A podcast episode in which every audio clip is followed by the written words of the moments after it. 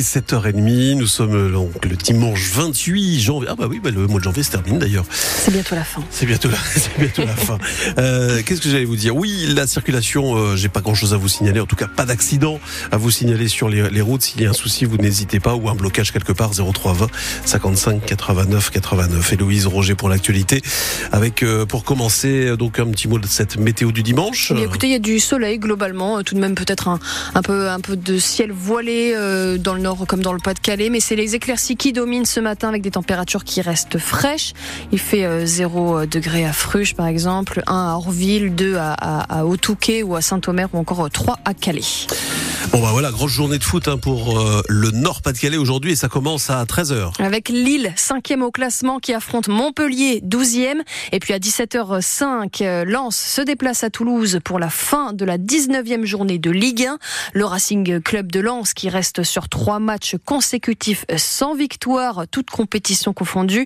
Alors euh, avec ce match, l'entraîneur francaise espère signer la première victoire de l'année. Il a aimé ce qu'il a vu en Ligue 1 face au PSG et en Coupe de France face à Monaco. Et il, reste fier de son équipe dans ce que je souhaite que l'équipe donne, dans son engagement, dans la volonté de jouer, dans l'ambition dans le jeu. C'est deux matchs qui m'ont quelque part fait plaisir et, et montré qu'après une, fin d'année qui avait été poussive, euh, voilà, on avait retrouvé du dynamisme et, ça j'ai vraiment apprécié. Voilà, évidemment j'aurais apprécié qu'on puisse se qualifier en coupe avec plus d'efficacité et puis j'aurais apprécié qu'on puisse ouvrir le score ou qu'on puisse faire le, match en entier à 11 contre 11. Mais j'ai apprécié euh, ce que les joueurs ont donné, j'ai apprécié euh, l'état d'esprit, j'ai apprécié la qualité du jeu aussi par séquence. J'ai trouvé que dans notre, bloc équipe, notre façon de défendre, on avait plutôt été bien globalement sur les, sur les deux rencontres. Donc il faut qu'on continue là-dessus en, en, cherchant à y joindre l'efficacité évidemment pour gagner les matchs. À noter tout de même que euh, cet après-midi, Lens sera privé de plusieurs éléments. Euh, Grady et Frankowski sont suspendus. Machado et Aïdara sont en convalescence. Mendy et Guy Lavogui sont eux toujours en sélection pour disputer la Coupe d'Afrique des Nations. Et puis, on a un avant-match à Lille-Montpellier à partir de 12h30. C'est à suivre sur France Bleu Nord. 7h, pratiquement 33 minutes. L'autre actualité de cette journée, ce sont les manifestations des agriculteurs qui vont se poursuivre. Hier, à Arras, ils étaient une cinquantaine à manifester devant la DDTM à l'appel de la Confédération paysanne du Nord-Pas-de-Calais. Environ 70 tracteurs étaient aussi sur l'esplanade du Touquet. Le barrage de la 25 au niveau de Bergue a été levé dans l'après-midi hier. La 1 est de nouveau ouverte dans les deux sens après les barrages au niveau de Seclin et à Fresnes. Dans le Nord-Pas-de-Calais, la FDSEA et les jeunes agriculteurs ont prévu des actions coup de poing partout dans la soirée. Avant la reprise en France, demain, plusieurs syndicats agricoles appellent à bloquer Paris dès 14h et cible aussi le marché de Ringis, le plus grand marché de produits français d'Europe.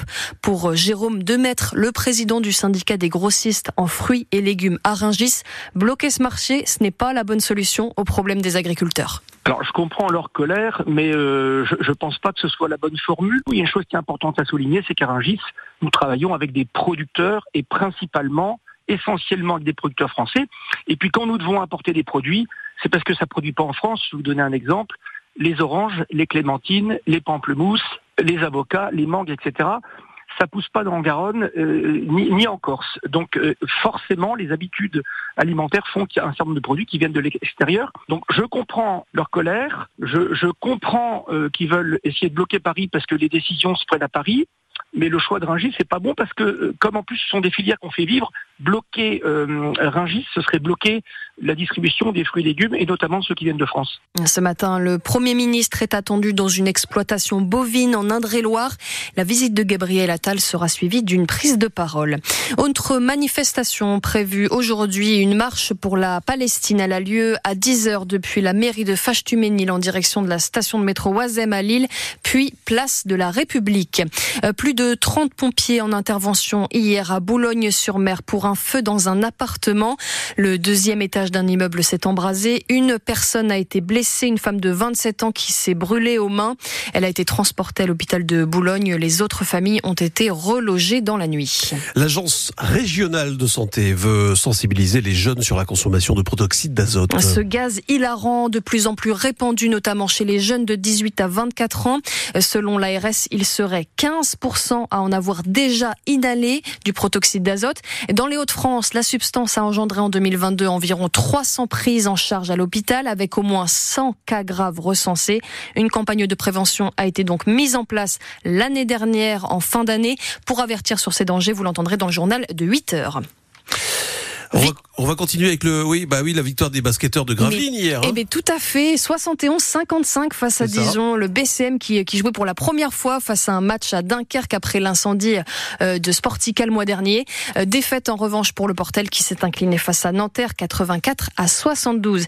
Puis hier soir euh, en Liga féminine de volée, Marc Ambarel a remporté son match contre le Canet. Score final 3 à 0. Première victoire après quatre défaites d'affilée en Liga.